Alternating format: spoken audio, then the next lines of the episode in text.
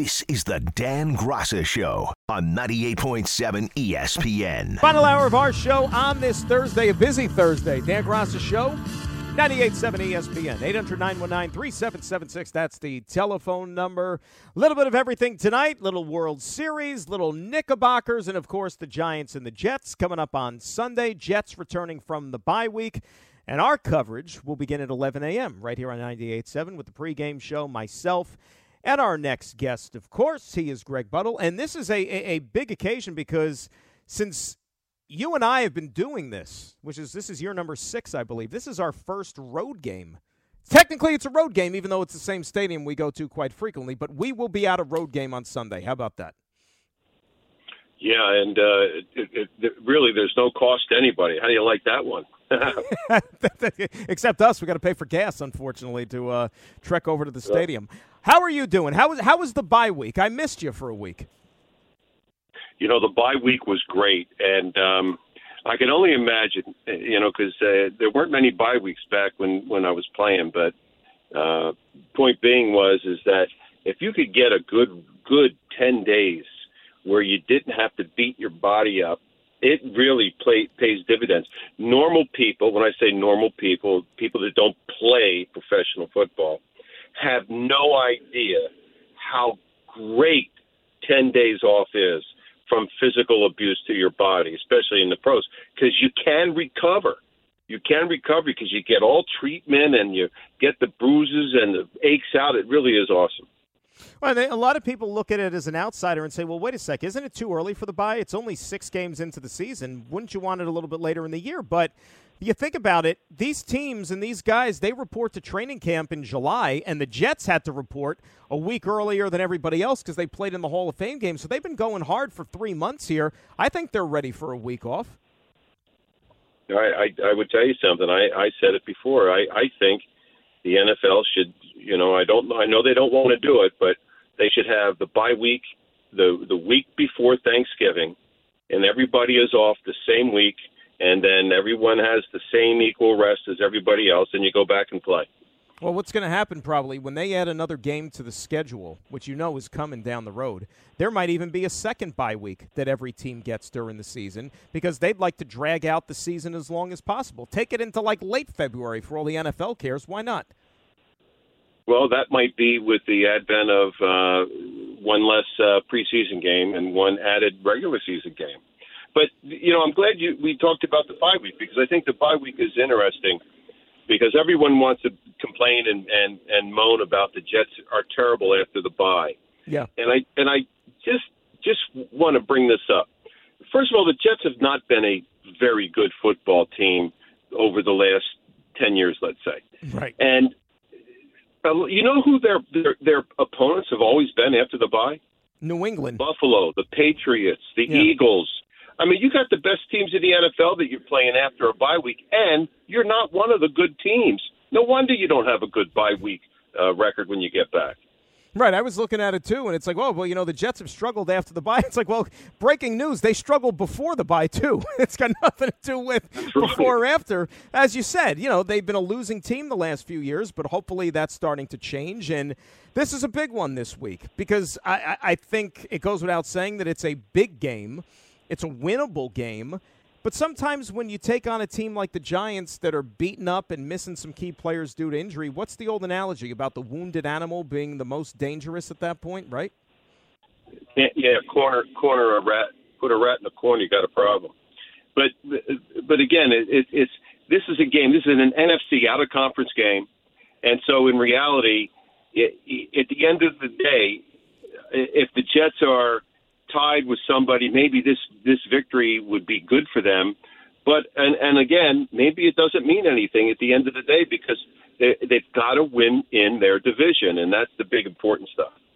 You know, before you hopped on, I had a call from somebody who was questioning about, you know, we are getting into the whole rivalry, Jets, Giants, and that sort of thing.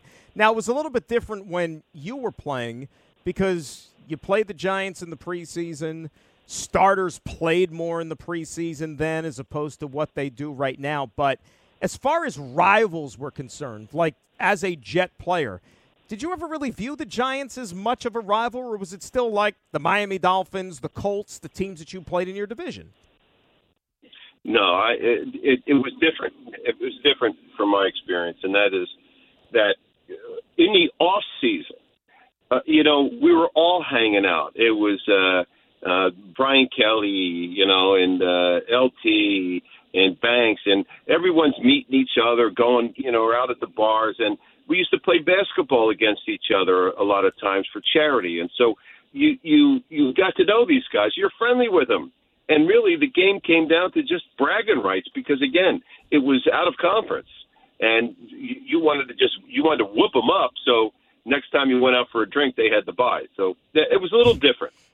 Everybody wants to win a game, but it, when it really comes down to it, it certainly it, it it, it, it was really only for the bragging rights of yeah we beat you guys again you know we slapped you around and and that was the end of it Talking with Greg Buttle. He and I have pregame coverage beginning at 11. Jets Giants coming up on Sunday from MetLife Stadium. All right, it looks as if this is going to be Tyrod Taylor's third straight game starting at quarterback for Daniel Jones because it would be probably an upset if Jones is cleared for contact uh, before kickoff the way this is trending. Do the Jets defense do they get a break here? Who do you think is the the quarterback they'd rather see on Sunday, Jones or Tyrod Taylor? Well, I, I I don't know what they would, but he, I would prefer to see Tyrod Taylor. I think I I I, I know Tyrod Taylor is, is is not the same RPO quarterback that Daniel Jones is.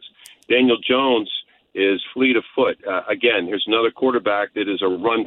He he can run first anytime. He's not. If you're gonna, you think you're gonna trap him, he's taken off. So that's it. That becomes an issue. Tyrod Taylor's not as much. Uh, there are designed plays for for Daniel Jones because he is that good at running the football. Uh, Tyrod Taylor's a little older. He, you know, it's a little different for him. So, to me, I think in that respect, it's it's better for the Jets. But Tyrod Taylor can play. Don't you know? Don't get him wrong. I mean, hey, listen, they, any team can beat any team.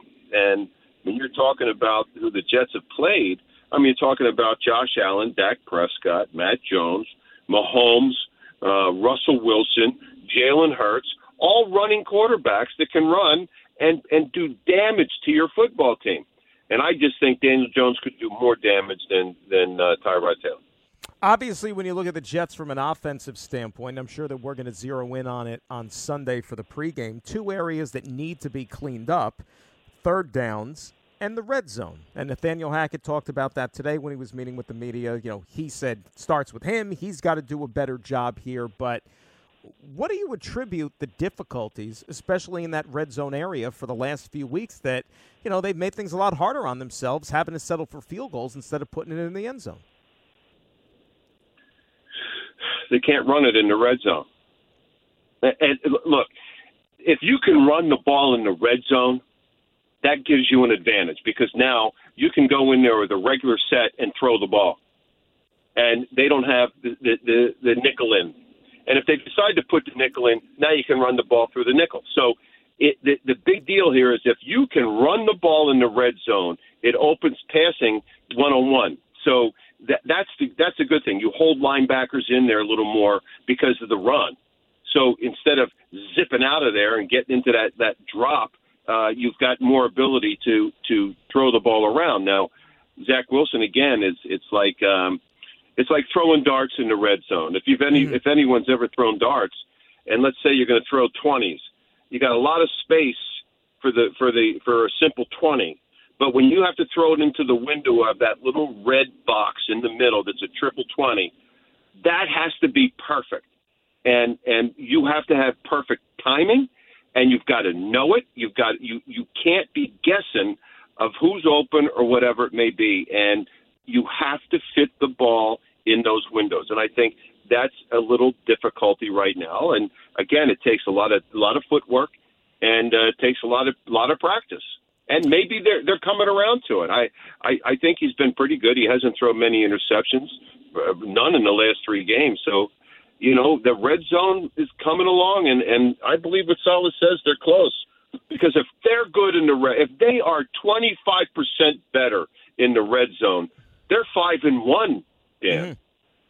No, you're right about that. Now, this Giant defense, they've been coming on the last few weeks and they've been playing some good football. They've been forcing turnovers, really doing their part to kind of keep the Giants in these games. Because offensively, even with Tyrod the last two weeks, Giants haven't been setting the world on fire. They're averaging 11 and a half points a game, but the defense has played well. Wink Martindale likes to bring blitz, zero blitz.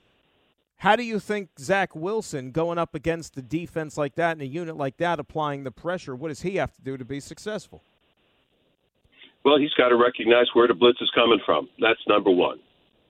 Number two is you better have a little p- protection, and you know your game plan is going to be one, two, three, throw the ball, and so your your your passes from uh, a, a check down to to seven yards have to be accurate, and if they're accurate, that's going to kill the blitz.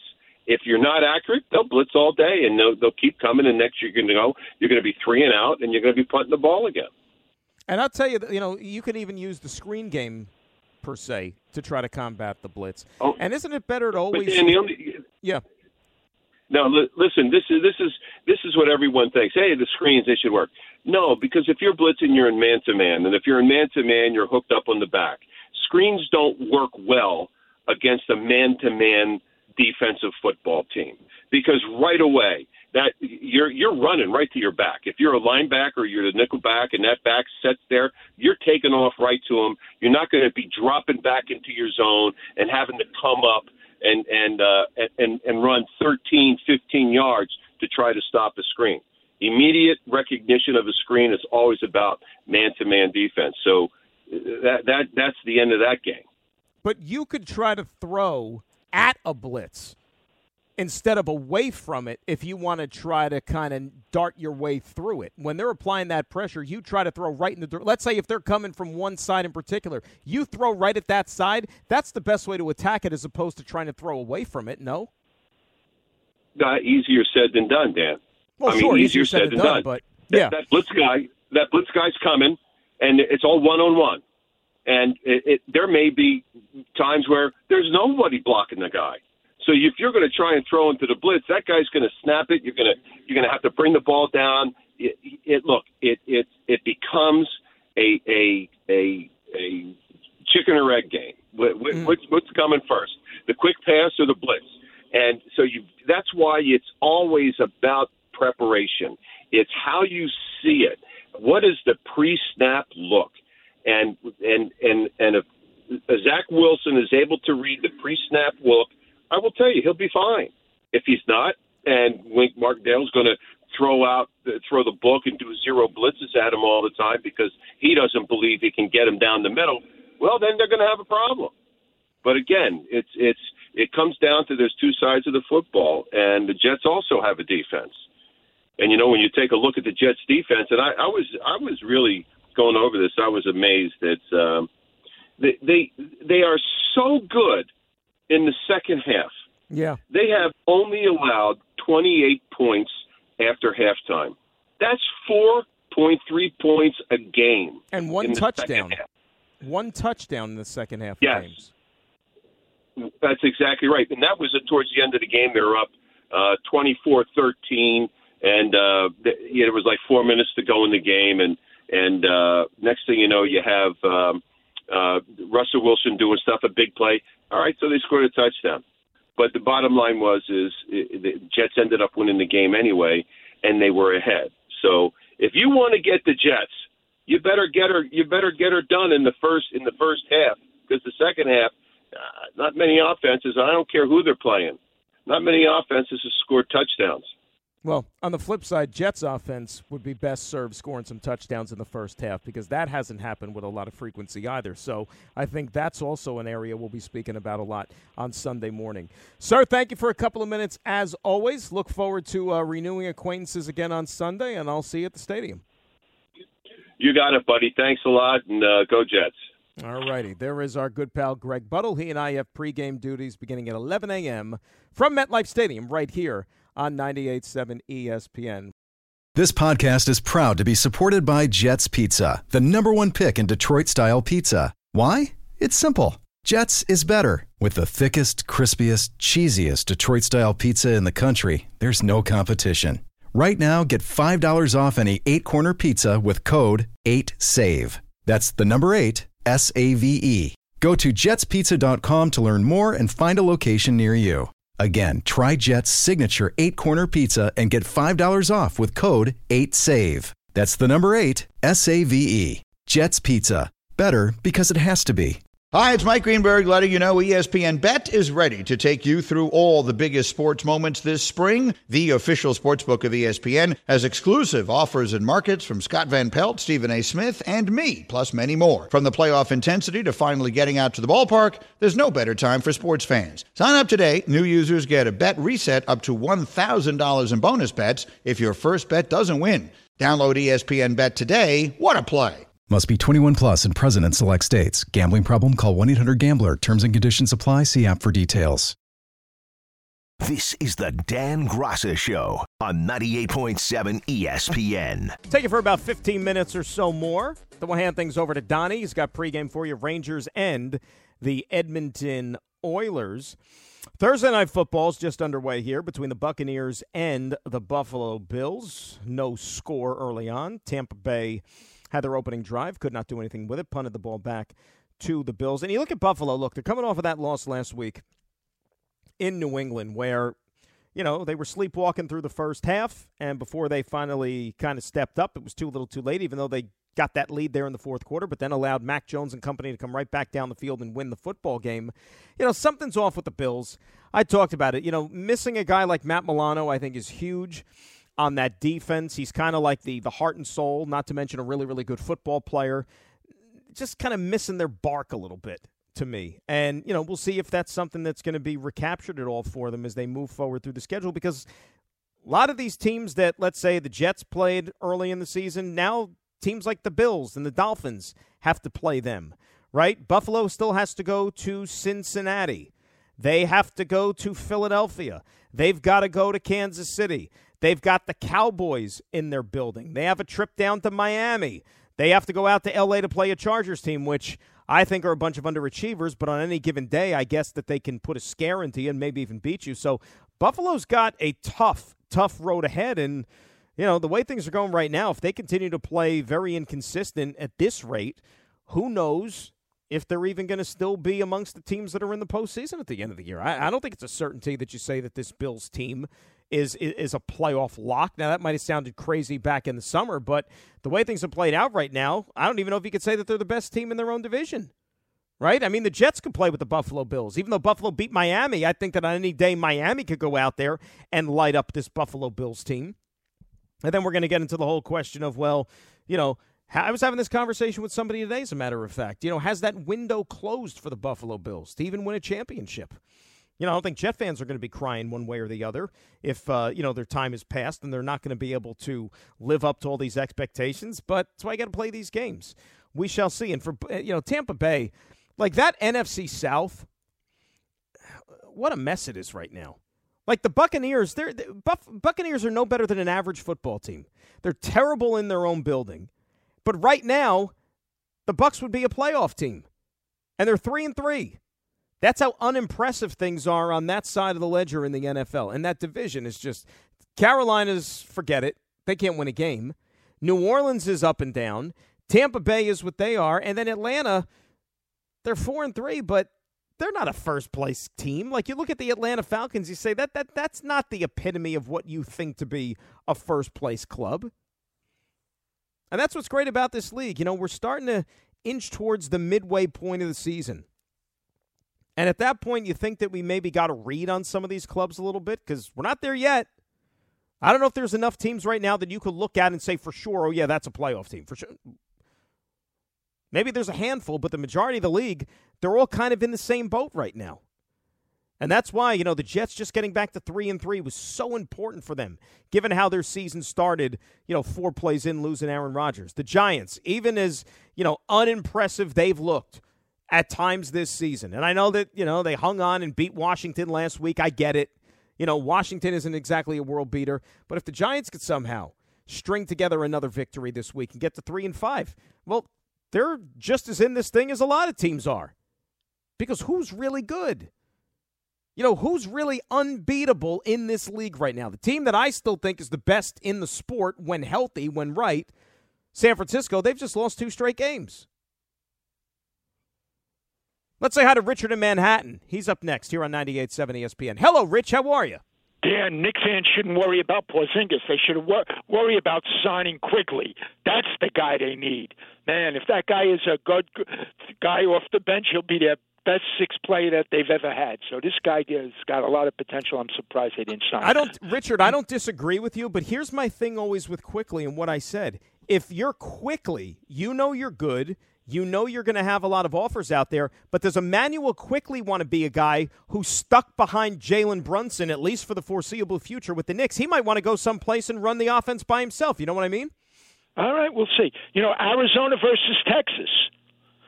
First time ever in baseball history, you don't have two cities or one city in a state. You have two states. Sounds like a college basketball team. Dickie V's going to do the game, right? Arizona, Texas. Now, yeah. 1961, the Rangers came into existence as the Senators, Washington mm-hmm. Senators. Then they moved in 72, as we know, Ted Williams. There. So they've gone 62 years without winning a World Series. 62 years. I think the Minnesota Vikings are the only other expansion team that long. They came in also the same year, 61. Both, uh, but of course they didn't move. But the uh, Washington Senators moved. Now I'm laughing all week. I'm hearing Jones or Taylor quartering. Do you realize? And I go back 60 years, but I looked in their book. 80 years, the Giants have not averaged after seven games now 12.1 points per game. Not in 80 years. Their worst was 1976, I believe, was 12.5.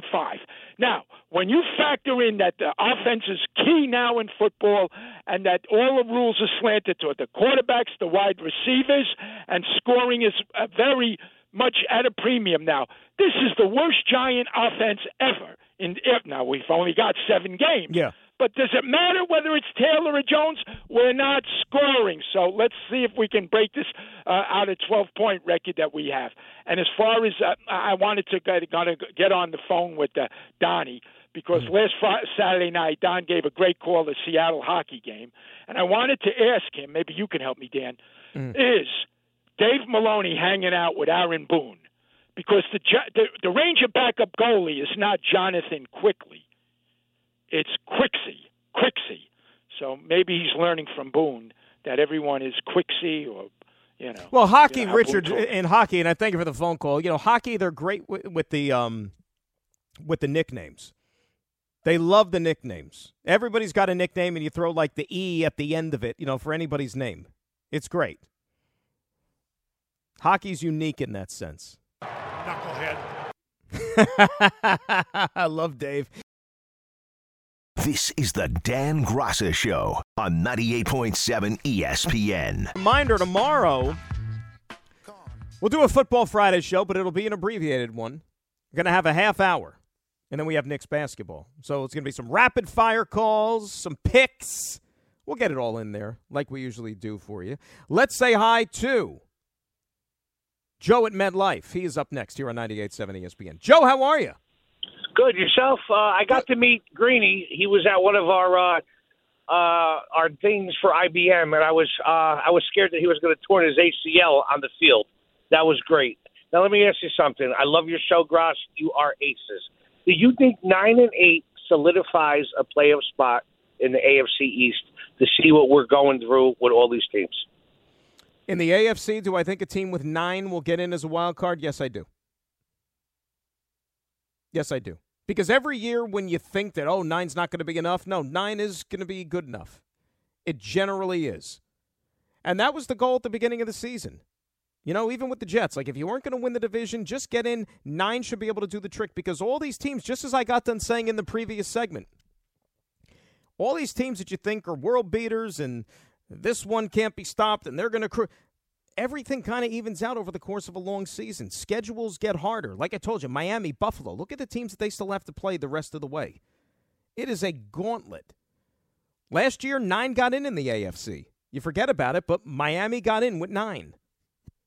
So I think that that's going to happen again this. I mean, right now, if you look at the AFC, okay, Who can can we chop anybody off? New England, we could chop off. They're done. Goodbye. Um, everybody in the North is still in it. In the South, I don't know if you're getting a wild card out of the South, but obviously we know by default somebody's got to win that division. I guess from top to bottom, Jacksonville is still the team to beat. The reason maybe you don't necessarily rule out an AFC South team is because that division is so bad that they're going to play those teams with a little bit more frequency to where they could stack up some wins. Out west, you can knock the Broncos out of there. I think you could already knock the Raiders out of there, even though they're three and four. And the Chargers are just too damn inconsistent for my liking. So I think all three of those teams, not named Kansas City, are out of the running already on that side of the ledger. So push comes to shove, I still think nine is going to be good enough to get you in. We'll see. Hey, in a perfect world, get to 10 so you don't have to worry about playing that game. You gotta, you know, you you can't look too far down the road. That's why this one on Sunday for the Jets is a huge game against the Giants. Forget about the fact you're favored. Forget about the fact you should win and who's injured on the Giants side. Take that one, and then you move on to the next one. You got the Chargers coming cross country to play on Monday night. You know that place is going to be jacked up. That is a game that you also should win. And then when you go out to the Raiders and play them, probably be favored in that game as well. But you can't get to six and three unless you get to four and three first, and that's why you can't overlook the game Sunday. Bobby and Bellmore is up next here on 98.7 ESPN. Hello, Bobby. How are you? Hello, Bobby. Bobby going once.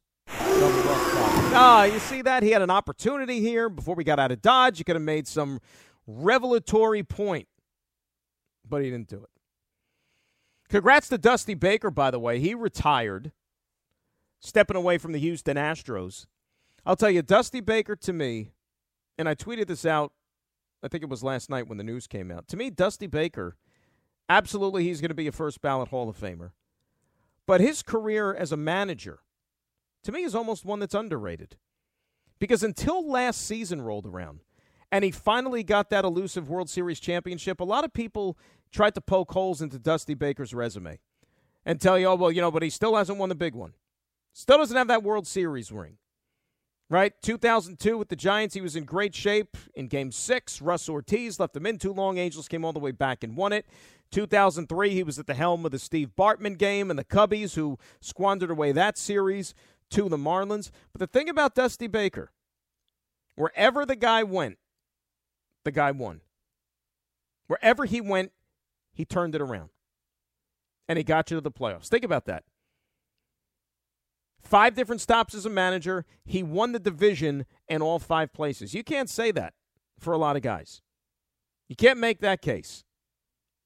And so it was good for him to finally be able to lift that trophy last year for the Houston Astros. And remember, when they were in the middle of all that scandal in 2020, once all that cheating stuff came to light, Dusty might have been like the only guy that the Astros could have hired to bring calm to that situation and to restore a little bit of credibility and respect to the franchise. Because I don't know if there's a person in baseball that doesn't like or respect Dusty Baker. So it was a no brainer. And he got him to a World Series in 21, got him to the World Series, and they won it in 22. And then this year, I mean, it looked like they were going to go back, but just couldn't muster up that magic one last time. I actually thought that he got a raw deal in Washington, believe it or not with the Nationals. Remember, they fired him after two years on the job, and all he did in those two years on the job was won the division both years, won 95 or more games, but, you know, because of other issues where guys were in the lineup, not in the lineup, injuries, whatever, you know, as we saw in this postseason, playoffs are a crapshoot in Major League Baseball. But congrats to him. He had a great career, really and truly, and We'll see him in Cooperstown here before long. Mets, on the other hand, speaking of managers, Mets have been received or they've been granted permission to talk to Craig Counsell of the Milwaukee Brewers. Now, it's obvious that that's who the Mets' first choice is, the David Stearns relationship. And as we know, that David Stearns is the guy who is running the show for the Mets baseball operations. I think, though, when you look at this meeting, and however many interviews they have or conversations, I think it's more about peace of mind for Craig Counsell. because Craig Counsell's essentially, you know, he's a Midwest guy. He's from Wisconsin. He's managing at home right now. He's got the family, the kids who are, you know, in high school. Some of them are in, a couple of them are in college out there. Does he really want to uproot and move here to the East Coast to where he's going to manage the Mets? You know that Steve Cohen's going to put a big fat check in front of him. He's making about three and a half million dollars managing the Brewers. You know, if Steve Cohen puts an offer up there of you know six million per year and change, can Milwaukee, will Milwaukee even answer that? Who knows?